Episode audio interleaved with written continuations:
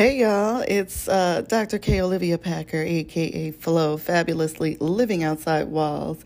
And uh, this is Flow 10, and we're talking about all things dating. Okay, so today's topic is for us to make sure that we're ready to date, okay? Uh, and it's so important to make sure that you're ready. A lot of people uh, will just jump into dating just to say that they're dating, you know, but we have to really be honest. And if you want to be successful in dating, you have to prepare and you have to do a self check and some inventory to know if you're even ready. Um, don't go out here hurting people after getting out of a relationship where you've been hurt. Because uh, that's what people generally do. It's like, I um, just want a warm body, or I just want, you know, some company, or I'm just lonely, and whatever the case may be. And then they end up in uh, an even more toxic situation or creating, you know, a more toxic situation because of not being prepared or, you know, maybe not being healed or whatever. But all of that is a part of getting yourself prepared in order for you to date. Let's date uh, smart. Let's date uh, responsibly. You know, how they say the commercials about uh, drinking responsibly. Let's date responsibly, okay? All right, so the first thing you want to do um, in order to prepare is you need to understand and define what it is you want. And it's not, um, it doesn't stop there. You have to actually be able to communicate it clearly with the other person. You need to make sure that it's uh, a message that the message is clear and that when you communicate it, the other party understands exactly what it is that you are looking for. And then one of the things that I used to say was, hey, you know, I'm, I'm dating right now, I'm not exclusively dating anyone. Um, should anything change, I think we should come back to the table and have a conversation about that. Um, if anything changes on my part or anything changes on yours. But for now, let's have some fun. You know, so it was very clear. Um, and one of the things I found out early on about men is they are out here dating, and a lot of them, you know, don't want to feel like they're out here cheating, you know, because they don't communicate that they're just out here, you know, dating. And when they find somebody like, you know, me that has this message that, hey, I'm out here dating, I just want to have fun. You know, I didn't have anybody like say to me, oh, no, well, that's not going to work for me. I'm looking, you know, to date for a long term. And in your 20s, you know, when you're just trying to figure out who you are, you know, for, for me, it was no, you know, I just want to date. I just want to have fun. And I didn't get a no on that. No one turned me down, no one turned away. So communicating clearly uh, eliminated the drama. Uh, it eliminated, you know, any hurt feelings.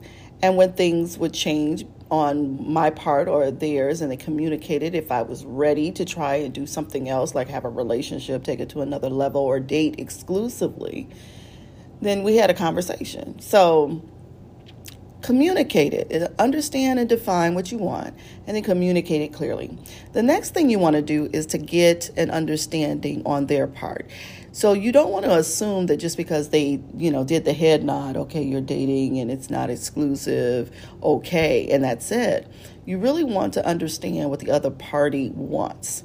You want to understand uh, if they're even a good fit for that type of uh, dating, you know, which, whichever you choose. If you date, you want to date exclusively, then you date exclusively and you eh, communicate that to them. And then you want to verbally hear them say, yeah, that's fine. That's exactly what I want as well. You don't want to assume that just because you stated how what you want and how you want things to go that the other person has that same understanding and same feeling. You want to get an understanding. Again, this is to eliminate creating toxic situations and to eliminate uh, anybody getting hurt, right? That's that is the motive and that is, you know, the whole thing that drives this, right? As far as preparation. And then the last thing, and I think this is very, very key, because I used to have a hard time with this one, and it's to cut it off. If you're you're not gelling, don't force it Don't force a connection. Don't force, you know, just because the person is a good person. If they're not for you, they're not for you. If it's somebody that you struggle spending time with just on on the dating front, you definitely want to don't take it um, to the next level or be exclusive to that, you know, dating that particular person. And I used to have a hard time with it when it, you know, it's like, okay, he's a good guy. I don't know why we're not gelling. I don't know why it's not clicking, but I'm going to continue to see if we can, you know, make something happen. And that's not fair. That is not fair uh, to myself or the other person because down the line, what ended up happening uh, in those situations was the things that weren't gelling or the things that were kind of getting on my nerves or you know even just a little bit back you know when we first started dating they started really getting on my nerves later on down the line okay? Because they didn't gel with who i was and it, what i wanted right? So cutting the person you know cutting it off i know it sounds really drastic but you need to have that conversation. For some reason we're not gelling. I believe you're a great person um, but you know i'm gonna have to um, kind of, you know, exit stage left, you know, here. Um, and it, hey, not you, you know, but I realize that, you know, everybody's not for everybody. However, you do it, you want to be kind when you do it, but at the same time, you want to be real with yourself and you don't want to waste their time or yours. So, again, dating, before you start dating, you need to be prepared and you need to sit down and you need to ask yourself some questions and then sit down with the individual or individuals that you are dating and make sure that they have a clear understanding as far as what you want.